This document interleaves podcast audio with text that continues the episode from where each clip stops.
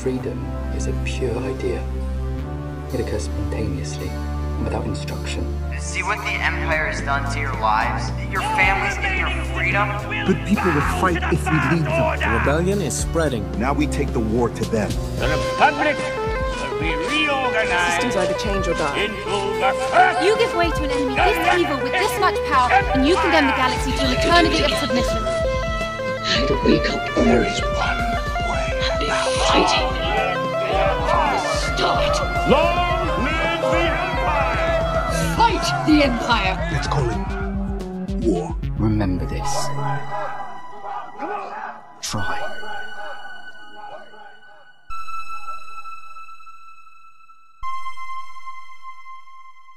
Hey, Sophie. Hi, Eleanor. You know about the Russian reversal? Those jokes where you say a thing about America and then you say the same thing about Soviet Russia, but reverse? No, definitely not. The weird thing about, about the Russian reversal is it is kind of like this lazy xenophobia trying to convince you that America is this perfect paradise in contrast to the horrible dystopia that is the USSR. But they're also fun. And hypothetically, you can map the format to other dictatorial states. So let me run this by you. In the New Republic, you watch the HoloNet. In the Galactic Empire, HoloNet watches you. Very good. In the New Republic, you might break the law. In the Galactic Ooh, Empire, ooh, ooh. Law breaks you. In the New Republic, there are loads of places to hang out. You can always find a party. In the Galactic Empire, party finds you.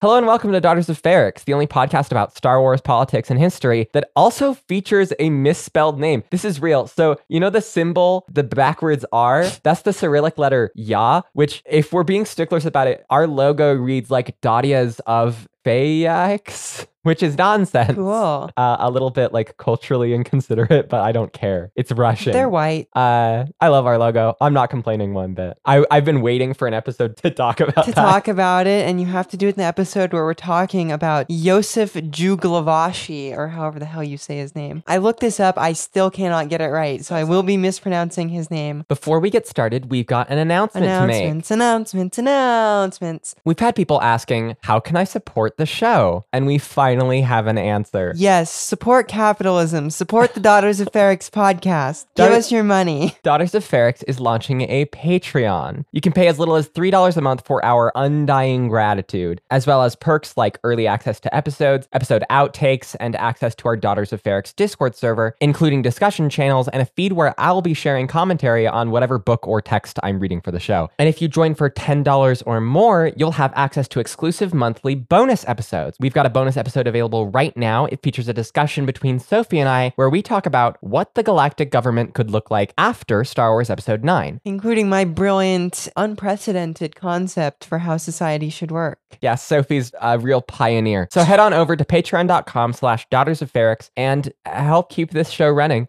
Despite being entirely unprofitable, the show is basically my full time job right now. I spend a lot of time researching, writing, editing, and working on clip and episode uploads because I love and care about this show, as does Sophie. She also writes and also reads, and it takes time. But that sort of thing is only sustainable for so long. So the more support we have, the more secure the future of this show will be. And the more I can work with y'all to make sure this show is what you want it to be too. We are so grateful for any financially responsible support you're able to give, even if that just means listening, mailing in, or sending this episode to your Star Wars buddies. That's an incredible kindness you do for us and our work. I don't love asking for money, but I want to be able to keep making this. So for those who feel able, check out patreon.com slash daughters of Ferrix. We hope you won't be disappointed. You won't be disappointed. We're great. We're the best Star Wars podcast. Yeah? Mm-hmm. How many Star Wars podcasts do you listen to, Sophie? Zero. it's a really diverse pool. Does recording this one count? It's a real different experience recording it versus listening to it back. Okay. Andor, Andor, Andor, Andor, Andor season one. Our favorite thing to talk about on the of Ferrix podcast. Andor truly is the Star Wars show that nobody asked for, about a character no one liked, that came out swinging when no one really expected it. Just kidding. Fuck the haters. I was an Andor evangelist from day fucking one. they announced this thing in 2018, and I kept telling people for years, keep an eye on Andor. That thing's gonna be real good. Diego Luna was excellent in Rogue One. Cassian's cool as hell, and he's gonna be even better here. When they finally showed up that trailer at Celebration 2022, I was like, oh yeah, I'm so validated. The way this fucking looks, the way this fucking sounds, the like sheer number of characters. I told my wonderful mother to her face to mark my words that Andor would be the best Star Wars since The Last Jedi at least. And it fucking was. Damn the naysayers. No one believed me. Andor honestly might be the best Star Wars period, dare I say. What I didn't expect is that Andor would include a pretty cogent and complex portrayal of fascism and like political radicalism in general. It's not all propaganda and political theory. It's got plenty of fluff and character drama and some pretty excellent world building. But I don't know. They, they may as well have had the scene where Cassian turns to the camera and says, I am a communist now, and then specifies he's the exact kind of communist I am. I knew Andor would be good, but I didn't think it'd push the Star Wars Overton window as much as it did.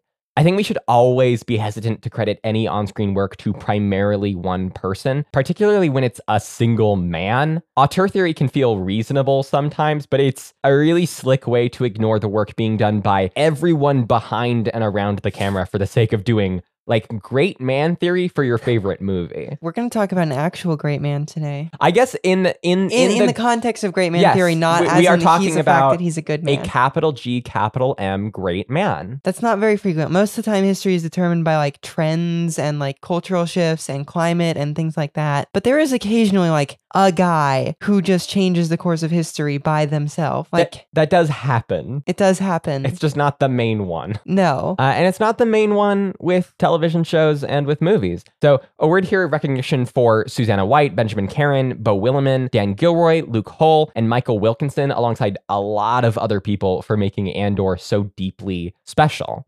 That being said, it is clear that when a Mr. Anthony Gilroy became showrunner, the direction of the Cassian Andor show drastically changed. It was originally conceived as like a spy thriller show, probably in the same genre as like Burn Notice. An executive producer of the show, The Americans, Stephen Schiff, was originally hired for the project and ended up writing episode 8 of the final product. And at that point, the show was very focused on the ongoing pairing of Cassian and K2SO. But when Lucasfilm started chatting with Tony Gilroy in 2019, you just for funsies, Tony thought this focus was well done, but limited and claustrophobic. So he drafted this letter to Kathleen Kennedy, president of Lucasfilm, and sent her a series pitch. Quoting Tony from an article with Deadline.com here I wrote a long letter back to her. If you're going to do it, maybe you should do something this insane. And it was a year later when they came back and said, You know, we kind of thought about it. Would you be into doing that insane version that you pitched? Tony Gilroy worked a few years prior to patch Rogue One together in order to get it out by its 2016 release date. He both did some writing work and contributed as an uncredited pickup director. Lucasfilm wanted to make more Star Wars with Gilroy, but at the time he wasn't really interested. But they sent him this script, and on paper, it makes a lot of sense to get him on the project. He wrote four Jason Bourne movies, so he can do spy shit. He wrote and directed the legal thriller Michael Clayton, and he's got a consulting credit on House of Cards. But Andor became this much different beast. The insane version of the Cassian Andor show was a drama and a thriller, but it was also dystopian science fiction, Dickensian in its level of character focus, and surprisingly politically solvent, particularly for a Star Wars show. And frankly, a lot of that comes down to the inspiration that drove the people who worked on it. When Diego Luna, who also served as an executive producer, was asked about the show's inspiration, he described the way that he grew up in Mexico City and learned the history of revolution and political change in Latin America from a place of relative privilege. In Andor is represented an understanding of what oppression and corruption and border violence actually do to people. But what's the lived experience of people of color compared to some cracker who reads a bunch? Because so much of the heft of Andor season one and the joy of the way its story is told comes from Tony Gilroy's own passions as an amateur historian. Quoting Gilroy this time from an article on Rolling Stone, I'm the classic old white guy who just can't get enough history. The last 15 years, I've been reading all nonfiction. I love him. He's my dad. Not my dad, my grandpa. He's very likable. You could go back 6,000 years through all of recorded history. You go back to Sumerians, you go back to Etruscans versus the Romans. You can find it anywhere you want. Oppression, authority, the misuse of human beings, these are universal. So, yeah, this is about oppression. This is about colonialism. This is the abuse of power. This is about revolution. Is he a historical materialist? Because he talks like a historical materialist. Probably, I don't hmm. know. I would have to ask him. Gilroy, further, seems to have a certain fondness for logistical questions, for the mechanics of historical and political change. Quoting again, this shit all costs money. People gotta eat, they gotta get guns, they gotta get stuff. It's knowing that and wanting to say something about that. Almost no one ever pays attention to that part of it. It's an underutilized area of storytelling. I'm always obsessed with what my characters make and where they're getting their money. All through every revolution, it's the same thing it takes coin.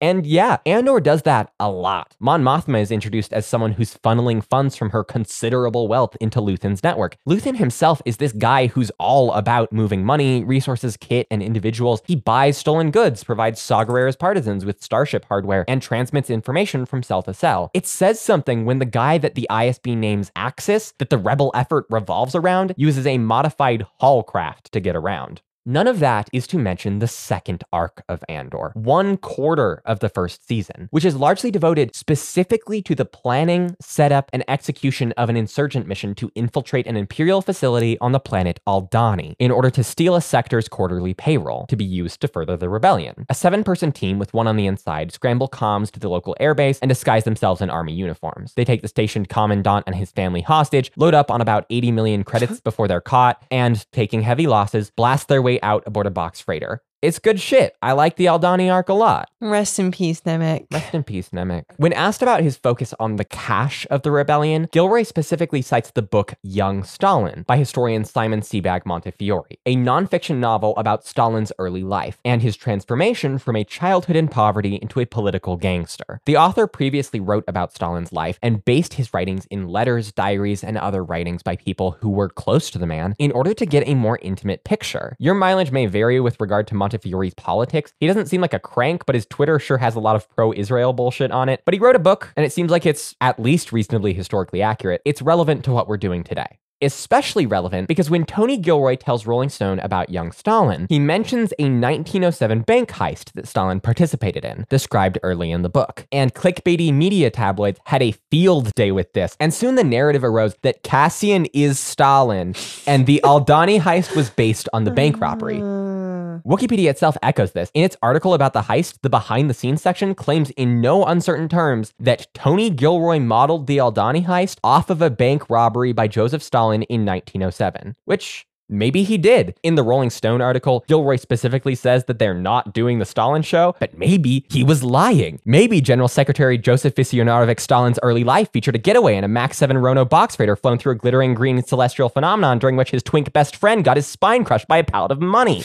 I don't know. How could we ever find out? If only someone had bought the book and read the beginning section. And someone else read the whole book. And they could tell us about this bank heist in order to do an episode about it in which we can finally figure out if this claim holds any water whatsoever. Oh, wait, I bought the book. I read part of it. Sophie read the whole thing, and I'm making Sophie tell us about it because last episode was a pain in the ass and I needed a break. So that's what we're doing today. They say Aldhani's from Young Stalin. We bought the book, and now it's time to report. Book report, book report. Book report. Wow, I haven't done one of those in a long time. And Eleanor is going to connect this to the life of young Andor, since according to the tabloids, um, Andor is in fact They, they are so deeply inextricably linked. If you can't tell where I fall on this question, what the thesis of this episode is yet, I guess stay tuned. Stay tuned. So, our good friend and frequent guest on the Daughters of Ferrix podcast, Joseph Stalin. You might have heard of him. Uh, known for being one of the baddest baddies in all of history, our boy Joseph is either indirectly or directly responsible for the deaths of somewhere between 20 and 30 million people. Either one. On the low end. Doesn't really matter at some point. He was responsible for the transformation of the newborn Soviet Union to perhaps the first example of true totalitarian government in the history of the world. Damn it. He was an all around bad boy, and people could tell. Uh, Leon Trotsky, erstwhile member of the Bolshevik faction that fomented the infamous October Revolution, who Stalin, I should mention, had killed with an ice axe in 1940, Hmm. once noted a malicious gleam in his narrow yellow eyes. My boy Trotsky fucking had him pegged. It was like a really weird moment too when he noticed this during the October Revolution when he and Stalin and Lenin and all these other guys are like living together in a palace in St. Petersburg, you know, plotting the revolution and coordinating things. Dudes rock. The Secretary of the Navy, like the People's Commissar for the Navy, I think it was, he and his girlfriend were fucking behind a screen. in the same room with Trotsky and Stalin. And, so- Trotsky and Stalin are alone No, for the first time. and, and Stalin tried to make a joke about it to Trotsky, and Trotsky, being a prude, was not was repulsed. And oh, so Trotsky's issue with Stalin was just that Stalin was a creep. Stalin made some kind of like funny comment about it, and like Trotsky was a, was a weirdo. And then from that moment onward, Stalin hated Trotsky. And like that's when Trotsky noted, like, oh, he had a like, you know, vindictive gleam in his eyes from then mm-hmm. forward. Trotsky didn't like my joke. God, dudes are so petty. my guy. Should have laughed at the joke, man. You wouldn't have got ice axed in Mexico. Which, by the way, is a very funny way to kill someone, I will say. It's, it's up there. It's up there. Uh, so today we're going to talk about how Stalin came to be, the bank heist that made his name, and how he wriggled his way into absolute power over the Red Empire that would forever bear his mark. Fucking Stalin. Uh, nay, Yosef Zhuglavashi. Yeah. Oh wait, no, Zhugashvili. Zhugashvili, called Soso by his friends and family for much of his life. Joseph Stalin was born on the 18th of December, 1970 or 1978. He's still alive, guys, He in was- our heart. He, he he came out a year after Star Wars. born on the 18th of December, 1878, to Georgian parents Beso and Keke Zhugashvili. Jesus Christ, that's a lot of Russian names. They're Georgians, though. They speak Georgian. Is Georgian a language? Georgian is a language. That's why I'm the Star Wars person. Yeah, Stalin didn't actually learn Russian until he went to seminary. Stalin's parentage is, however, something of a matter of dispute, as his mother was, by all accounts, an attractive woman and was known to have had affairs with at least three men the time before he was born. Girls rock. Uh, these included a Georgian Orthodox priest, a cop, and. No, and girls don't rock anymore. and the man who would become Stalin's effective godfather, whose name I cannot pronounce, You didn't Google how to pronounce it? Egnatashvili. That sounds like Russian or Georgian or whatever. All of these men were suspected of fathering the boy, uh, rumors of which Stalin would encourage throughout his life, especially the priest. He's a priest's son. He could never do wrong. Well, and actually, the reason how he got into seminary and like the church school that he's going to go to was by claiming to be that guy's kid. Oh, that's that's good. That's good shit. Every kid should get to lie about having a couple of different dads, I think. True. Just in case you got to get into school. But regardless of parentage, Keke doted on Stalin, who was the first of her three children to survive infancy. Oh, Yeah, okay. They got married. Beso knocked her up. They have the kid, and they think he dies because they don't get him baptized soon enough. Um, Oh. and so the next time they're like, okay, well, we'll get him baptized immediately and we'll make a pilgrimage to this like holy site nearby. This time they have him and they baptize him, but they wait too long to go on the pilgrimage. So they think that because they waited too long to go on the pilgrimage, he died. Oh. And so they have that they have Stalin and they baptize him immediately and take him on a pilgrimage. He still almost dies. Shame they Um, didn't wait longer to go on the pilgrimage. Yeah. Times were good. Beso was a prosperous cobbler with a booming business and multiple apprentices. nice. But then alcohol. Just like the concept. No, uh, Beso started drinking Oh, he's and just became like an me for real. alcoholic. But suffice it to say that the family's prosperity faded somewhat quickly once Beso's alcoholism made it impossible for him to keep his hands from shaking. He's a shoemaker. Um, Time for a different job. so he would remain an inconsistent and abusive presence at best for the rest of Stalin's adolescence. Dads are tough. They are tough. Dads are tough. Stalin was born in not quite a village, but at the time it was much smaller than it is now. It's like 200,000 people now, but it was seven or 8,000 people. It's called Gori. And, you know, the old saying, it takes a village, was proven to be true. And all these people, including the three people who are thought to possibly be his father, started kind of helping to raise him because his mom didn't really have any money because Beso's off like doing whatever. And she's like, you know, washing clothes for a living. And so all these people are like, you know, helping him, giving him food, giving him money. And he learned the value of a commune. No. This one priest pretends to be his father to get him into Gori's church school, which is like where you go before you go to seminary to become a priest. Nice. By all accounts, Stalin was a dedicated and pious student, earning top marks and becoming locally famous for his beautiful singing voice. He was like really into Russian or, or Georgian Orthodoxy for like most of his childhood. He would be like the altar boy. He would carry on around the cross or swing the thurible or whatever. Like he was into it and very intelligent. Although teachers and local merchants noted that he had a vindictive streak, uh, his pranks became infamous. Uh, Uh, Stalin was also a big fan of his town's annual communal wrestling event, where this Sorry, keep going. uh, where the city of Gori would take several days off to beat the living shit out of one another. And I am not kidding. This is an actual thing that would happen every year. So he got really good at street fighting as a child. But he's going to school. He's doing really good. He's going to church a lot. And I should mention that his father disapproved of both of these things and would like physically drag him out of school sometimes and try and force him to make shoes.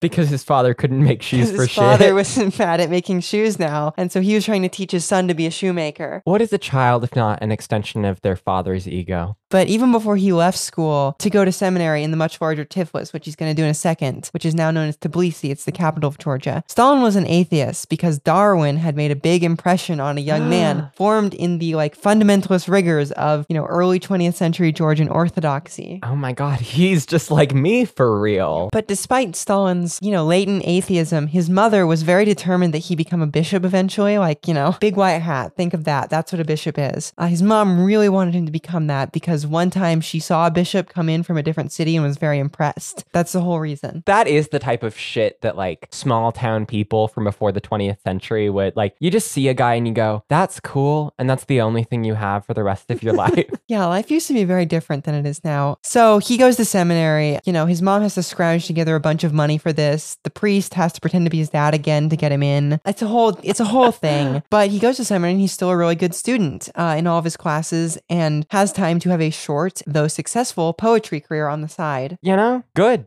Like five, I think five of his poems are published, and some of them are still like considered classics of the Georgian canon because they are quite good. Really? Yeah, Hmm. I've only read them translated into English, but they aren't bad. Lots of people have a poetry streak. Few people have a good poetry streak. Yeah. Props to Stalin. Unlike his most contemporary tyrant Hitler, he was a successful artist. Whoa. Get fucked, Hitler. Get fucked, Hitler. That's why you lost World War II, Hitler, is because Stalin was a poet and you sucked at art. I find it kind of distressing how you can never talk for that long about Stalin without bringing up Hitler, whether it is in like a literal like world history sense or in a I don't know, we need to talk about the other guy way. Red Hitler. He's the other guy. I mean, he killed like it's exhausting. It's so tiring. he killed like I don't know, probably half as many people as Hitler. I'm so sick of Hitler, you guys. I hate So- Hitler. Ah, you Hot hate take, Hitler. Hitler. not a great hey, guy. Elon Musk did a good thing. what? Elon Musk did a good thing. Did he say he didn't like Hitler? No, he banned at Hitler on Twitter. wow.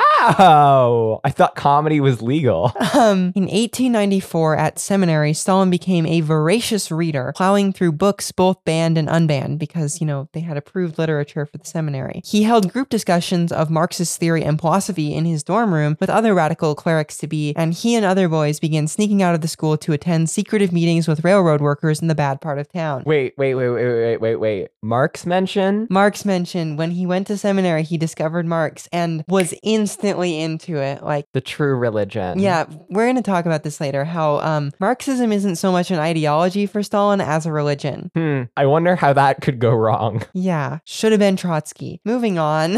As Soso's revolutionary ardor grew, his studies began to slip and he was reprimanded and put in solitary confinement. The seminary had solitary confinement for students who were misbehaving. Okay, that sounds like some seminary shit. Maybe like early 1900s seminary. Yeah, you're probably correct. For disrespecting teachers and skipping mass and or prayers, which he would like Stalin at this point was being quite funny, like how he would like skip out of mass or prayers. He would just sit there talking to his buddies like loudly during sermons and stuff and would like just flip everyone off and walk out the back during prayers. What? Seriously? The, the Georgian equivalent of flipping. Oh, that is God, I'm so sorry. Stalin was iconic for that. It is quite funny. That's amazing. Yeah. And he developed an enmity with one monk in particular, Father Abashidze, known to the seminarians as the Black Spot. Sure.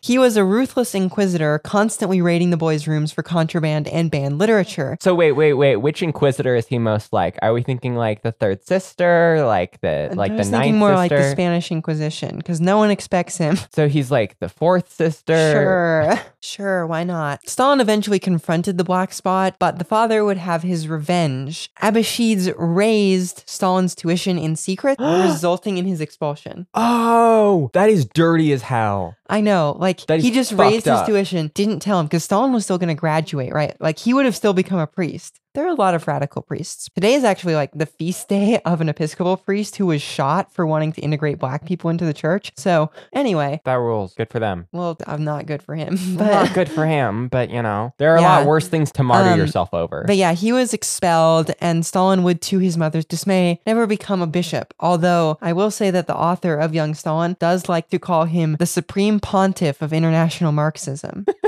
so he called him the, the, the Marx Pope. Um, close enough. Stalin, newly freed from the rigors of seminary life and with an easy new job as a weatherman, uh, had more time to read, organize railroad workers, and become further radicalized. He moved very quickly past the moderate ideas of the Mensheviks who dominated Georgia at the time and discovered the man with whom he would eventually turn the world upside down Vladimir Ilyich Ulyanov, known to the ages as Lenin. Vladimir Ulyanov. What's he up to? Still pretty young at this point, so he's not like in charge of anything really. Right. But he's like, I think in Paris, living in Paris, writing stuff. Mm. So. In his Nemik era. In his Nemik era. Yeah, so in 1899, Stalin and some of his former seminary compatriots, as a lot of people got expelled with Stalin, like 40 people. Did they also get their tuition they were all raised? no, they were just expelled the normal way because Oh. there wasn't a good reason to expel Stalin. These guys got themselves expelled. For Stalin? No, just in general because they were Oh. all like you know Marxists and such. So they were also icons. Sure, they all end up like basically all forty of these people end up in a jail cell together. By accident? No, because they petitioned to get put together because they were bored.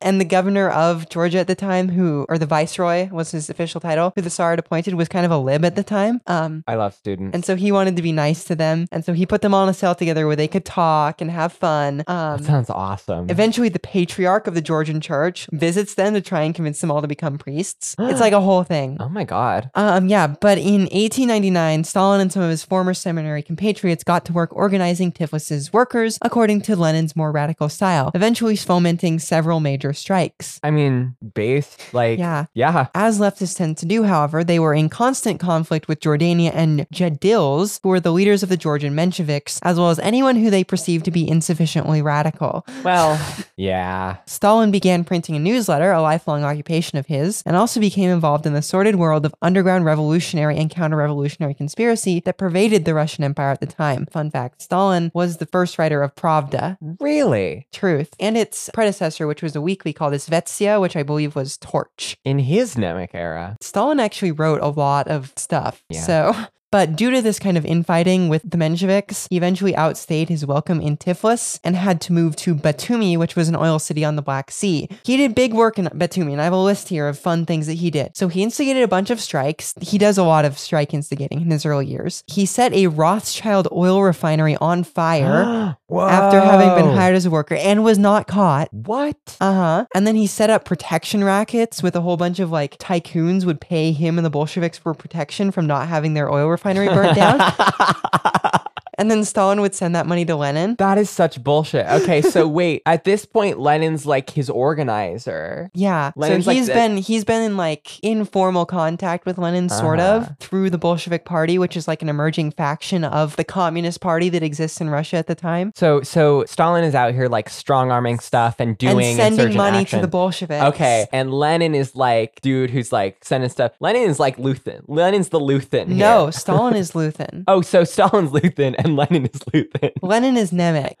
Lenin is not Nemik. Lenin is off in the corner writing bullshit that no one cares about. And Stalin is actually financing like the entire Bolshevik party by robbing people. But Luthen isn't actually robbing people. Luthen is just making people rob people. Mm, But Stalin isn't actually robbing people. He's just having his henchmen rob people. Okay, okay. And he keeps doing this for a long time. Overall, he was basically running the town. Like, he was a really good gangster. He was running the city by the time he was sent into exile in 1902. This is still in Tiflis? Uh, no, he's moved to Batumi. Oh, right. Which is an okay, oil city. Okay. And then he's exiled. and then he's exiled. because he's, he has a 1902 protection because he finally gets caught. He goes to jail for a while before this, but then he goes into exile in Siberia. Uh, this would be the first.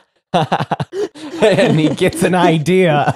well, funnily enough, uh, this will be the first of his nine arrests and five eventual exiles by the Tsarist regime. All Damn. of which, except for the last one, he escapes from. That's pretty good. He's he's kind of a Houdini. Basically, he was also running the prison when he was in it as well, because there were a lot of Marxists in prison at the time in, in Tsarist Russia. And so, since he was the boss of the Bolsheviks, he ended up in charge of the prison. Oh my god. He has such a fun life. So upon his return from exile in late 1903, because he escaped, he was meant to be in exile for five years. How do you escape exile? you just walk away.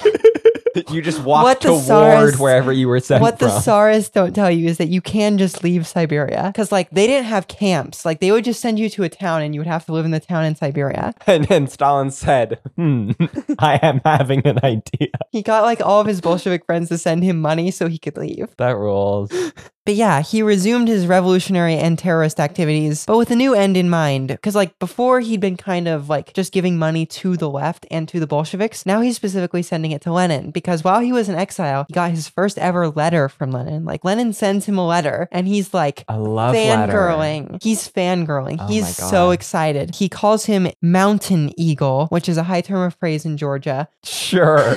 He'll call him this like for the rest of his life too. Like Lenin was my Mountain Eagle. His his poet days are long behind him. Yeah, and he's just enthralled. He loves Lenin. He's super obsessed. And then as he comes back, the tempo of robberies and extortion and such just like exponentially increases. In the oil town. In the oil town, and he's back in Tiflis now because a bunch of the Mensheviks who got him thrown out of Tiflis have also been arrested. Got it. And he's also in Baku, which is the capital of Azerbaijan. He is like running the entire Bolshevik operation in the Caucasus and just stealing shit everywhere. He's he's he's he's kind of a badass at this time, gotta be honest. But in 1904, just as he's getting back from exile and he's starting to resume and amp up like all of his like operations of stealing shit and extorting people and like running whole swaths of the countryside, Tsar Nicholas does a very dumb thing. Have you heard of the Russo-Japanese War? Yes, I have. Yes, you have. Uh, so Nicholas II had foolishly gotten into a fight he wasn't ready to, you know, win over Port Arthur, which was like this really shitty warm water water port that Russia had in like the Yellow Sea, I think it is. Uh, it was just like on a peninsula, and it was like twenty thousand people. And Russia, throughout its history, is always obsessed with warm water ports, and they had finally gotten one. And then Japan is like, "How about no?" We have one place that is warm. one place where we don't have to fucking bust ice off of our ships during the winter. Yeah, and it ends up like Russia has not modernized its military very well, and Japan has because they're afraid of getting imperialism Right. by Americans. Right. Go Commodore Perry. Thanks for creating World War II. But they just get crushed on land, and then their Eastern Fleet gets crushed by Japan. So they have this whole saga of sending the Baltic Fleet, which is like leaky, old, shitty, bad battleships around the entire world to try and bring them to like reinforce the Tsar's eastern holdings, like send them to Vladivostok. And then they just get crushed by the Japanese Navy, which has been trained and armed and outfitted by the British. And it's very funny. I strongly recommend you read like the story of this because it is one of the most hilarious naval voyages in history. Like they blow up like a bunch of fishing boats because they think they're Japanese submarines. They almost start a war with like Spain and Portugal. so Damn. yeah. But as you might expect, this caused all sorts of chaos back home as everyone realized that the Tsar was an incompetent buffoon who could not run a country. Sure. And there's basically like an almost revolution. People are just rising up all over the place in like 1904 and 1905, like trying to throw down the Tsar's government and such. In Georgia and in the Caucasus, this is especially strong because they never liked him anyway. so, like, it's chaos. No one's in charge. Right. If you already don't like your ruler and then a war starts and you go, oh, he's shit, Yeah. it's fucking, it's not over, but like it's over. And the Georgian Bolsheviks, whom Stalin was basically in charge of, just like explode. There's like 50,000 of them now, and they're just like robbing, extorting, running portions of the countryside. It's a whole thing. Like they almost control Georgia with the Mensheviks. Like Jesus. at one point, that you remember that lib governor of Georgia that we discussed earlier? He has to call in the Bolsheviks and the Mensheviks to stop race riots What? because his own forces are so like they're the cops now. they are the cops now. And this is where we get into the heist sort of thing. So Stalin sets up this group called the Outfit, which is specifically his bank robbery unit, which would just go around and rob banks and carriages and things like that. Um, notable among these was Kamo, Stalin's flamboyant and rabid sidekick. He's a very funny guy. Um, it's said that his kind of like inherent insanity, which is pretty clear given how often he offers to kill people for Stalin, it's this guy. he- yeah, yeah, yeah. He yeah. like he spends five years in jail pretending to be insane the entire time to escape. that is commitment to the bit. And he's not actually like that insane. yeah, he, he's that guy who's Um, like, Stalin, let me kill the guy. Let me kill that guy. I also want to note other funny ways that they were making money for Lenin at this time. Number one, piracy. they had boats? They had boats. They bought a yacht and pirated ships with it, and also stowed away aboard other ships and threatened to blow them up if the captains didn't hand them over. Embrace Marxism, Leninism, Piracy. oh my god. Um, and also they I were want that flag. also they were on the payroll of the Rothschilds. How'd that happen? The Rothschilds were sympathetic to them because they didn't like the Tsar. Really? Yeah. Hmm. Mon Mothma moment. So, in late 1905, as the almost revolution was reaching its high water mark, Stalin met his quote mountain eagle, that's Lenin, for the first time in Finland. They would meet again in Stockholm in 1906 and Berlin slash London in 1907. Okay, so they have not met up to this point. Stalin receives a letter. Several letters. Stalin receives that letter when he's in exile, and Stalin creams his jeans.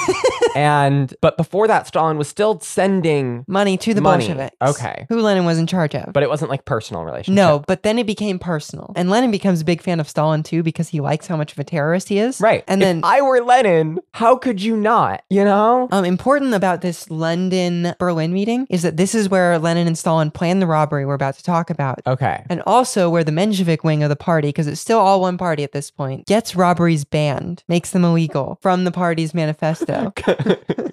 Crime is now illegal. like, we're no longer going to do crime to support our enterprises. Okay. We're going to be a legitimate political party. That's interesting. And this is important because, as part of like not having himself be overthrown, the Tsar had granted like the right to form a parliament. And so all these guys want to run in the parliament, and you can't run in the parliament if Oh. you're doing crime. Sure. At least hypothetically. Hypothetically, they do it anyway. Um, Stalin also gets married during this time to a woman named Kato, who would bear his first son and die in 1907, largely due to the stress of Stalin being pursued as a result of this robbery. Uh, he loved her, but he was not good to her. Unsurprising. Yeah. Notably, about the origins of his name, after Kato died, Stalin took up the practice of using women who he loved name as his pen name. So for like 10 years, he was Joseph Kato was his like pen name in Pravda and in Ah. Izvestia and other things. He dropped that eventually once he dated another woman whose last name was Stahl. Oh. And so Stahl In became his pen name after a while. wife guy Stalin. Mm. Wife guy Stalin, he was a simp. But this brings us to the heist. Oh my god, the point of this fucking episode. So, as we mentioned a moment ago, it was now illegal to do crime in the Communist Party of Russia. Very disappointing for Stalin. but Lenin still needs the money. He, he needs money to pub- publish his He's books, paying people. pay people, sure, keep the Bolshevik underground alive. So he needs money. So Stalin, he goes and is like, okay, we're gonna do one job, one, more last job, job. in Georgia. Get the band back together. Because the reaction to kind of that almost revolution that we talked about in Georgia had been really, really strong. And where there were like 50,000 Bolsheviks a couple years ago, they were now 500. And so he's like, we can do this really big job in Georgia and no one will give a shit. So, first, all 20 people whom Stalin had recruited for his outfit temporarily resigned their memberships in the party because it was. that is strategy. It is illegal to do crime if you're a member of the Communist Party. However, if you're not a member of the Communist Party, it's fine. they go and become a, a member of like the Tsarist party or whatever. So it was actually those guys who did the crime. No, I think that they were briefly independents. So, Wow. literally two or three days after, like they rejoined the party. Maybe this is what Kyon Greylark did after she resigned. Stalin, who was always in danger in the party of being kicked out because he had really radical views, just couldn't be a part of it. So he just had to watch. So he is not part of the bank. he does heist. not actually do the bank heist. This is why I said he's Luthen because he's always like organizing these bank heists and things to like give Lenin money, but you're then never actually doing them. So you're telling me that Stalin is not Cassian Jaren Andor. Stalin is not Cassian Jaren Andor. Hmm. Sorry. Interesting. Um, regardless though, Stalin had been planning out this particular job for months and had a man on the inside. One of Stalin's many informants handed over the schedules of transfers to the state bank in Tiflis's Yerevan Square. Every person had their role to play. okay. So Kamo, the psychopath we mentioned earlier, was meant to play a literal prince and actually rented a palace for some time before the robbery to play the part. When the clock struck 10:30 on June 26th, 1907, they all moved into position. Two teenage girls, part of Stalin's gang, started flirting with the Tsar's political police. Others took up positions around Yerevan Square, covering the many police officers who were keeping watch over the area. The last few years had been a troubled time in the Russian Empire, and the Okhrana, you know, Tsar's secret police, this is the KGB of the Tsar, had known that something was going to happen since the beginning of the year. Still others took over a bar on the square, inviting civilian passersby in to have a drink with them. When the time came, most of these people found that they were not allowed to leave. Okay, so so you have people in a bar taking hostages. Not so much hostages, I think, is trying to get people out of the way. Okay, so because, like, they could interfere, Cover. or we don't want to kill off too many civilians. so it's like you know the next five rounds are on us. Yeah. for some reason. Oh, and by the way, you can't leave. yeah, something's happening, and I'm not going to tell you what, but just trust me. So a signal eventually was given by the lookout, one Patsia Goldava, and those who had been in the bar were summoned to reinforce the 20 strong group of robbers in the square. Meanwhile, Kamo, pretending to be a princely cavalry captain, began using his supposed authority to keep people out of the square. Although brutal, the Bolsheviks generally seem to have avoided excess civilian casualties. That's good. A lot of civilians are still going to die. The caravan, which was made up of four Cossacks, a carriage filled with police, and the money carriage, which had several important bank officials and a number of riflemen inside, thundered past Kamo and into the square.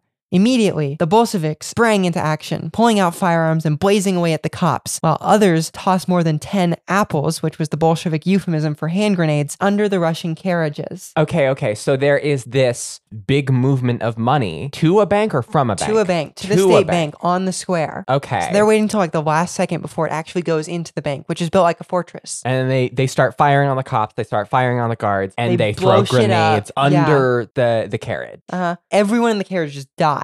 Wait, not the money carriage. No, they throw it under the money carriage. under the money carriage. Because they don't care about, like, they just need to kill the horse or disable the carriage. Right, right. Okay. So the police were routed, fleeing as an unexpected hail of bullets emerged from the previously peaceful square. But the booty carriage still had one living horse, and after a moment, it bolted. Oh, so okay, okay. So th- the horses are like freaked out. They think they're all dead. The horses in the other carriage die. And then and they- then one of the horses in the first one first just carriage dies. goes. But the other one is like freaked out and it just goes for it. with this like carriage of money. which is the thing they're going for.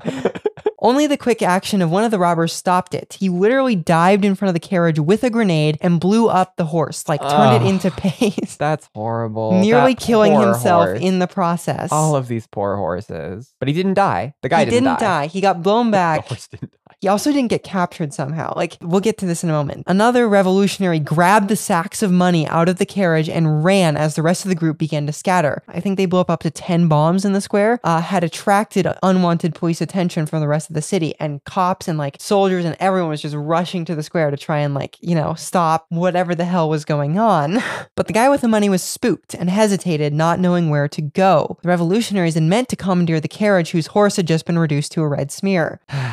This was a problem. Kamo, Prince in shining armor, predictably saves the day. So he gallops into the square with a carriage in tow, still decked out in his uniform, and brandishing a saber and a Mauser pistol.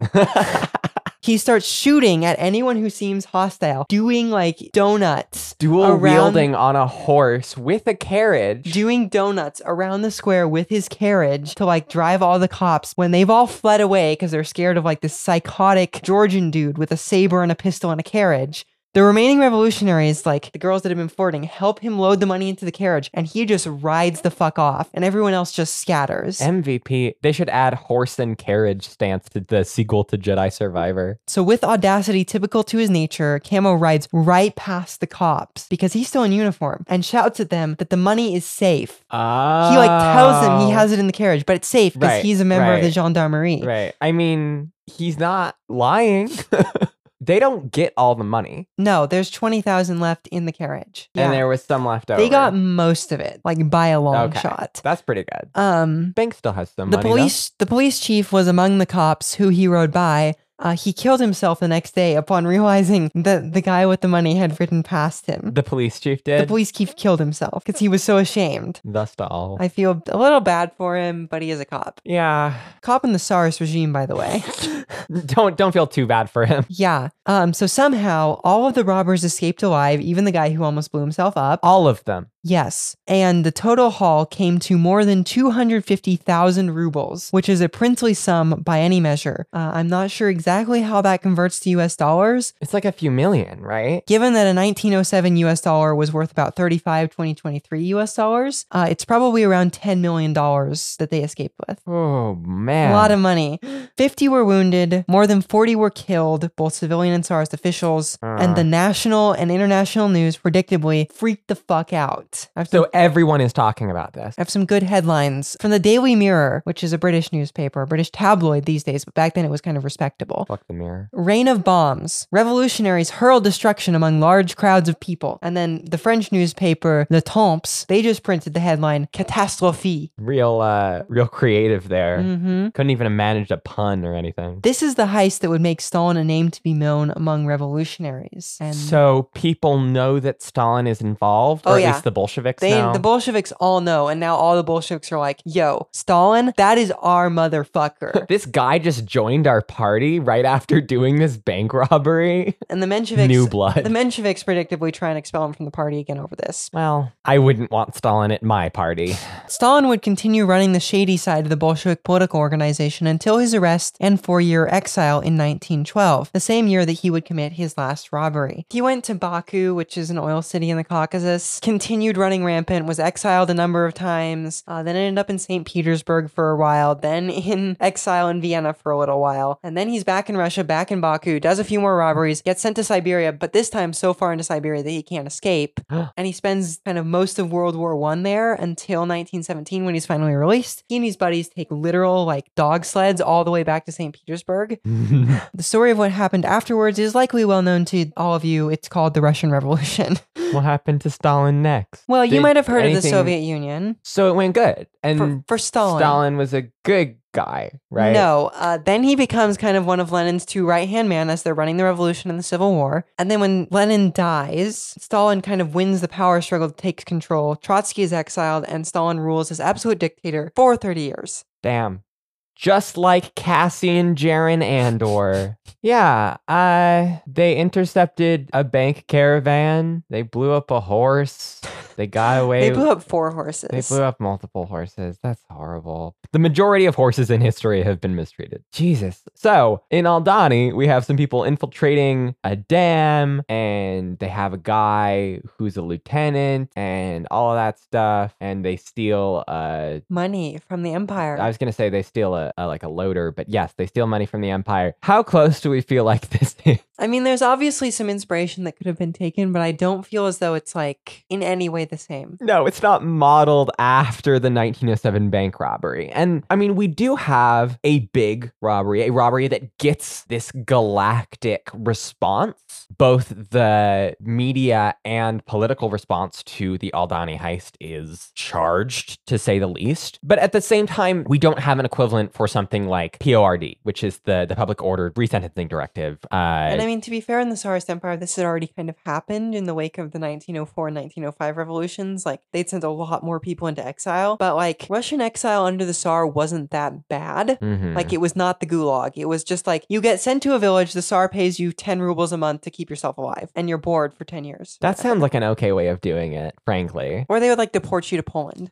A fate worse than death. I sh- I certainly did not bury the lead towards the beginning of this episode, but I don't see Aldhani as mapping onto this. I believe people went, "Oh, there's this heist in Andor, and Gilroy talked about this heist in Stalin," and no one read the book and just made an assumption, which was false. I mean, it, it is not based on the Tiflis bank robbery. They should really make like an eight part series on young Stalin, like Yeah. a TV show. That would Gilroy be great. should make the Stalin show. That would be super. That would be fun. Very cool. Yeah. Um. I want to learn to hate Stalin in a dramatic way. You should read the whole book. I understand Stalin a lot more than I used to. I, Not, not I still think he's a dick. dude. Yeah. I do think it's interesting how you can take the priest out of the religion, but you maybe cannot take the religion out of the priest. Because Stalin spent his entire like young life extremely immersed in a very, very rigid form of Christianity. And even though he leaves the church as like a teenager, kind of the way he approaches Marxism throughout his life is very religious. He ends up even building like a cult of personality. Yeah, I think it's it is very clear that when you are primed to think in certain fundamentalist ways that you take that beyond a deconversion process. And I mean, it isn't just religion, right? We have there are plenty of people who are like radicalized to the right wing online and the thing they do after that after realizing oh shit, maybe racism is bad is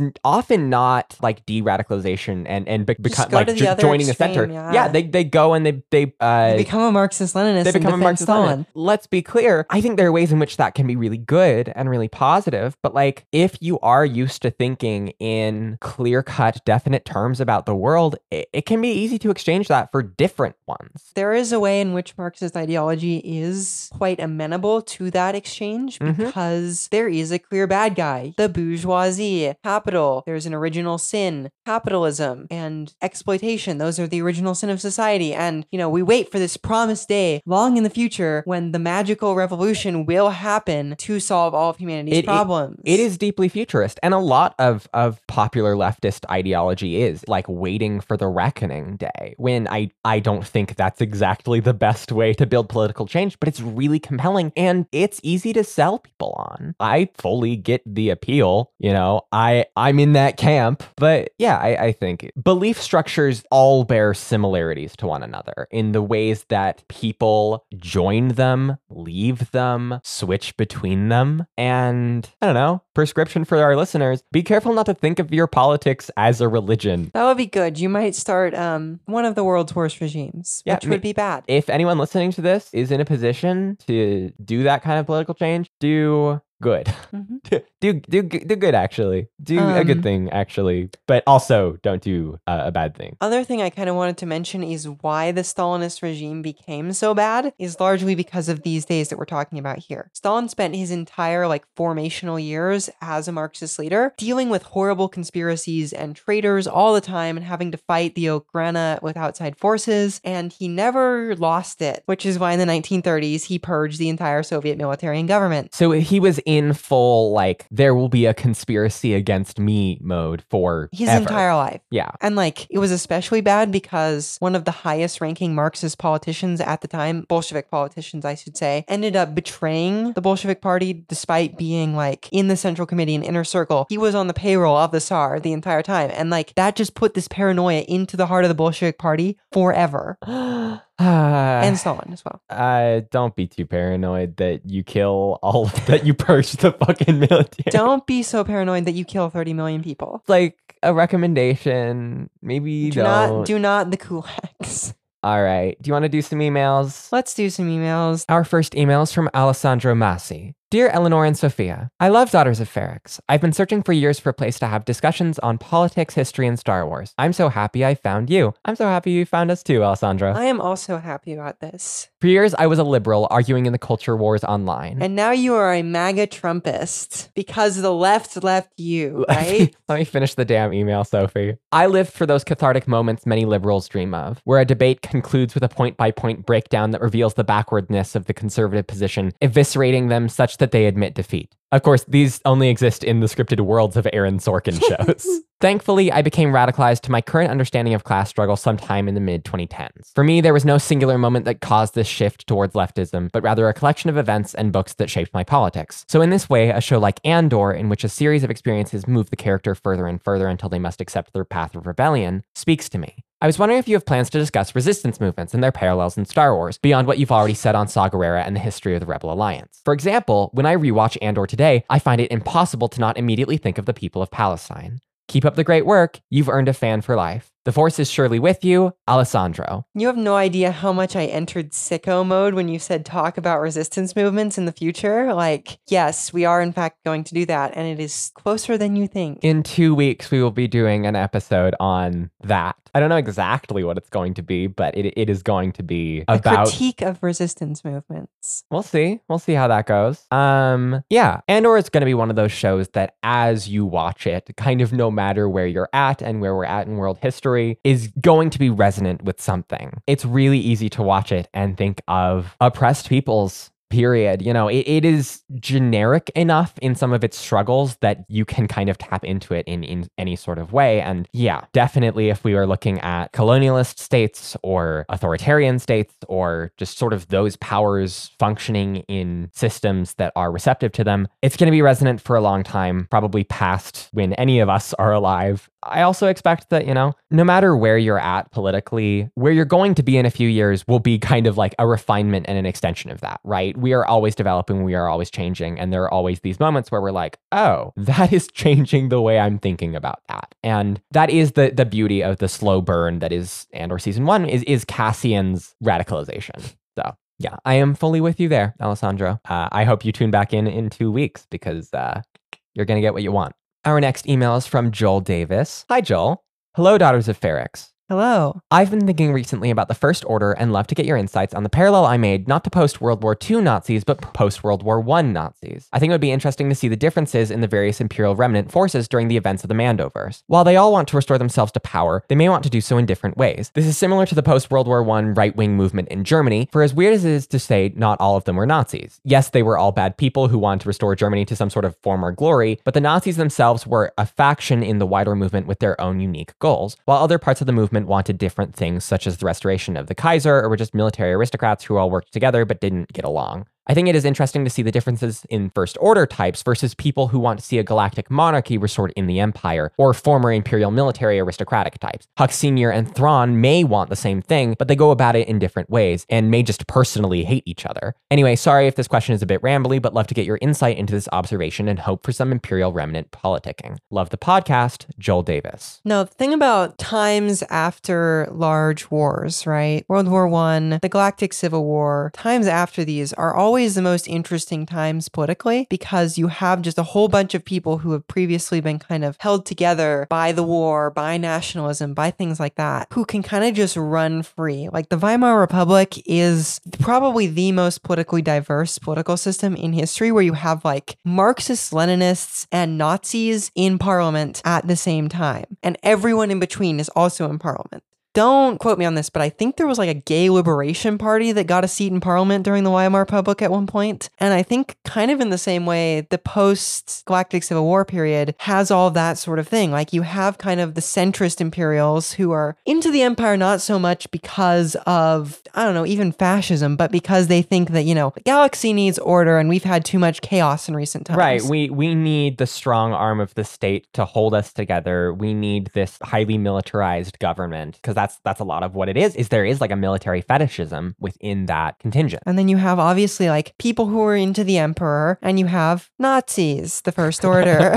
there is really a cogent comparison to be drawn there. It's a very interesting period to look at in both cases. I am very interested in the ways in which Star Wars in canon diversifies that threat. And part of this is a way for the mechanics of Star Wars to allow for Imperial enemies for like three decades if they really want to, in different ways, in different settings, right? We get the centrists as an opposition party, as a sort of antagonistic force in the novel Bloodline when our protagonist is a senator and she's doing politics stuff. So it makes sense. But also, I mean, we do have this transition from you have the inner systems Imperial Remnant, which sort of is trying to do Empire, but just like totally sucks ass at it. And that is I mean, to be fair, Palpatine's empire also totally sucked ass. At it. Yes, yes, but they don't have resources either because they're not allowed to do colonialism and, and all that bullshit. Boring. Yeah, woke. We we can't even have we Joe can't even have the empire anymore republic. because of woke. but I mean, we have stuff that is contemporary. We have Thrawn stuff, yeah, going on at the same time as whatever the hell, whatever the hell Moff Gideon was up to. And clearly these are not the same plans. They are connected in certain ways, right? The Shadow Council, as it was established after Endor and kind of continued into the First Order, but we don't know when that transition took place. We don't know exactly how that goes down. The Shadow Council fucking hates each other. like it's some guys who I mean, have we see that in The Mandalorian. They just uh, don't uh-huh. like each other. It's it's people who want one kind of power and people who are trying to do one other thing. Uh, again, Moff Gideon is doing this like really specific sort of And rather narcissistic stupid thing, yeah. he's like, I want to create this guy and gain dominance over it, and it's like there's no like political strategy here. he doesn't seem to be like particularly powerful either. Mm-mm. Like we don't ever see him with a star destroyer, and we know for a fact Thrawn has a whole ton of star destroyers. included in the Shadow Council, not in The Mandalorian, but is Grand Admiral Rae Sloane, who is the contingent that goes into the, the unknown regions and does the First Order and is building up resources and is colonizing and like completely different goals because they're playing the long game. And, and this is who Brendol Hux, which is uh, General Hux's dad, um, this is who he works for. And, and he's in the Shadow Council in, in The Mandalorian. So that's he's almost definitely representing Sloane and the First Order. So the thing that the right wing has on kind of anyone else is that they hate each other as much as you might hate your political enemy, but that doesn't matter as much. The thing that, that binds them together is that they get to hate the left or liberals or whatever they decide their political enemies are, and they get to hate women or black people. And and that sort of gives them this allyship that you do not find in the left because the left is only kind of bound by our resentment for certain systems of capital, right? Like at best. and and and a certain like, you know, disdain for the right for Yeah, being yeah. like weirdos. We'll, we'll, we know that racism is bad. We'll acknowledge Black History Month. Happy Black History Month, by the way. But then we're too busy like fighting each other most of the time to like actually be effective. This is the whole thing we just learned about in Stalin's like whole life story is he's constantly just like fighting with the goddamn Mensheviks. Every other sentence is the book and it's like, and then Stalin assassinated a Menshevik, and then a Menshevik tried to assassinate Stalin, and then the Mensheviks tried to get Stalin kicked out of the party, and then the Mensheviks like I'm a big fan of that conversation Luthen has with Saw, where Luthen's like, "I'm a coward. I just want the leftists to get along," because that that is kind of me. It's like, yeah, I don't know. I have I have my specific pet theories or whatever, but like, come on, come on. Let's make sure that trans people aren't getting iced in the street. Yeah, you know, I mean, like, I will strongly advocate for Marxism, Leninism, monarchism. However, But that's the thing is that's so much harder when you have people who have political ideals that are not just let's genocide some people. yeah, like I don't know, the right's major disagreements is like, hey, let's genocide some people with A, fascism, B, monarchy, C, something else. In the show sources, They I'm, all still want to genocide people. Right. In, in the show sources, I'm going to put a link to a really good video essay by Big Joel where he just talks about this conservative debate where it's like some conservatives who really hate gay people and some conservatives who only kind of hate gay people, including Blair White, and just kind of the sham. Like, I, I think it's called The Fiction of Conservative Debate. I'm going to link that because there's a really good Oh, I think I've this. seen that. It's a good one. It's a good one. Uh, I really like. I, th- I think Big Joel's a really smart guy. Anyway, really good question, uh, Joel. There is a lot there, and I really hope we keep seeing more and more of political tension from the Star Wars right. Fingers crossed. Maybe I don't know. I don't know what the hell Thrawn is up to. So our last email today is from Dylan McGuire. Dylan says, "Hello. I hope you're both doing well." This one shall be short. First, as I was listening to today's episode, a thought occurred to me while you were discussing Planet X. Could this possibly be the planet that Yoda visits in the Clone Wars episodes Destiny, Season 6, Episode 12? Or do we know that it's not? Is Planet X to that planet what Jakku is to Tatooine? Do you have any thoughts on this? Because I know the I answer. I remember this happening. I don't know. The answer is no. I like the way you're thinking. The planet that Yoda goes to in Destiny is the wellspring of the Force. It is in the deep core. It is in the center of the galaxy. Not like the center, because there's a black hole in the center of the galaxy. But yeah, and it, the surface of the wellspring of the Force is barren and like craggy and uh, Planet X is lush. Planet X is lush, it is covered in forests and life, and it is in wild space. So it is somewhere probably on the circumference of the galaxy. It is on the outside, potentially on like an outer spiral arm. So there's just like the geographic differences too. Um, Mortis is also in wild space. I don't think that Planet X is the same as Mortis for a few different reasons, but that's the type of thing it could be because Mortis is awash with life and with weirdness in the Force but also Mortis is this weird like time out of reality space in the Clone Wars and that is not the case for Planet X as far as we can tell. Time on Planet X seems to function normally unless we just haven't gotten that reveal. I don't think they're the same. But we are seeing these planets, these locations that are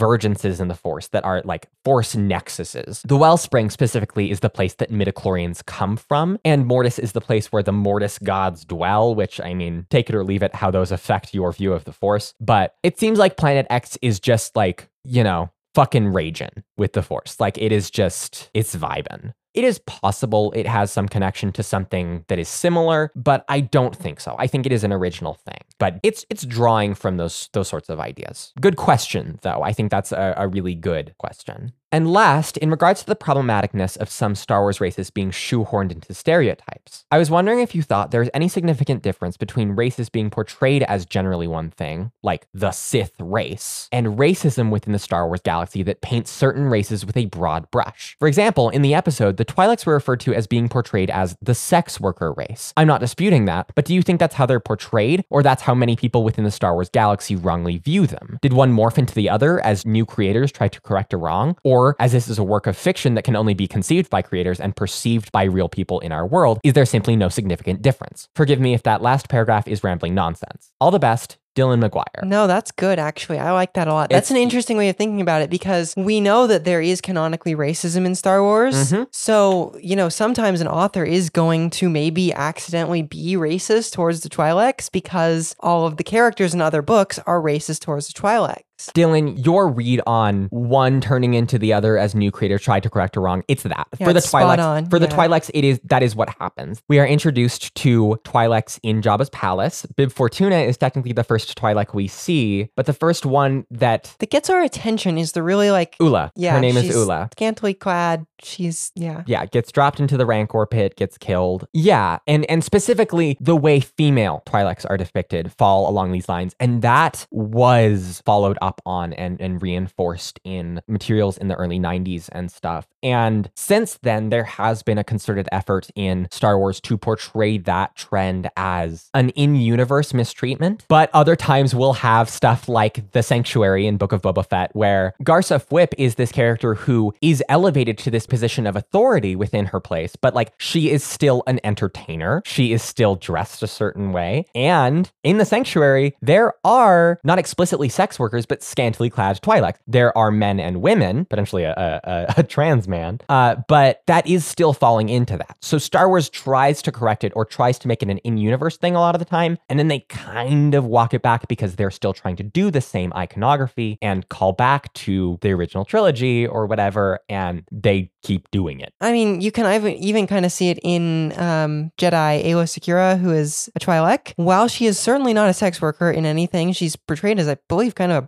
badass Jedi, actually. Aayla Secura is cool when she Um, shows up. She also wears a sports bra. if you want to talk about this sort of thing in the Star Wars fandom, you'll have people being like, ah, ah, ah, Aayla Secura is, uh, is counter to that. And it's like, not quite. Like the way she is being visually depicted does fall into that. We do have people who break out of that. Hera Syndulla does not ever reinforce that idea about how Twi'leks look, dress, and act. But she is an exception, and sometimes she is explicitly an exception in the setting. A lot of the time, when it comes to a sapient species of person, if they are the one thing species, that is a type of speciesism, A right? species of hats. that that is what it is. Like uh, again, this is just going into what we talked about last time. But even if it is not a negative stereotype, even if it is a positive trait, it's still yikesy to do that. It's still yikesy to go. This type of person is the math type of person. That's Givins. That's the Givin species. And we all know what you're talking about because it's a Oh, stereotype. Right. And and we have a uh, we have a horrible racist stereotype in our real world for humans about that. If you're talking to racists, y- you know, you, you might be like having racist stereotypes is bad and they'd be like, "Well, Asian Americans are really good at math. yeah, so if anything, I'm an Asian supremacist." And it's like, "No, you are still objectifying those people, right? It's still racist." And I'm not saying like Star Wars is aggressively racist for doing that. No, but it is kind of this tendency that Star Wars has no matter the quality of the one thing for the alien race. I guess if that makes sense. So sometimes Star Wars tries to, to walk it back, and I think it is right to. I think it's fun and complicated when characters in universe are like Twi'leks are this species that has been unreasonably targeted and treated as sexual objects. I think that's interesting. I think that's kind of cool, but Yeah. it is in dialogue with these past portrayals, and you know, we're still doing that prejudice. Uh, very good email. Thank you very much, Dylan. If you have any questions, suggestions, or corrections, you can send them to our show email, daughtersferrix at gmail.com. If you want to listen to new episodes as they release every other Wednesday, you can find us on most places you can listen to podcasts, on our website, daughtersofferrix.com, or follow us on Twitter, Instagram, and TikTok at FerrixPod, F E R R I X P O D. If you're able, check out our Patreon at patreon.com slash daughters of Ferrix. I have been Eleanor Mueller. You can find me at the letter bomber on most platforms. Sophie, where can our listeners find you? You can find me at Sofia in SLC on Twitter and at my other podcast at the red line underscore pod, also on Twitter. We talk about trains. Our episodes are written and edited by me, Eleanor Mueller, and Sofia Dunstan. Our podcast art is by Jill Mueller. Our intro and outro music was arranged by me, with themes by Nicholas Britell and John Williams. Thanks for listening.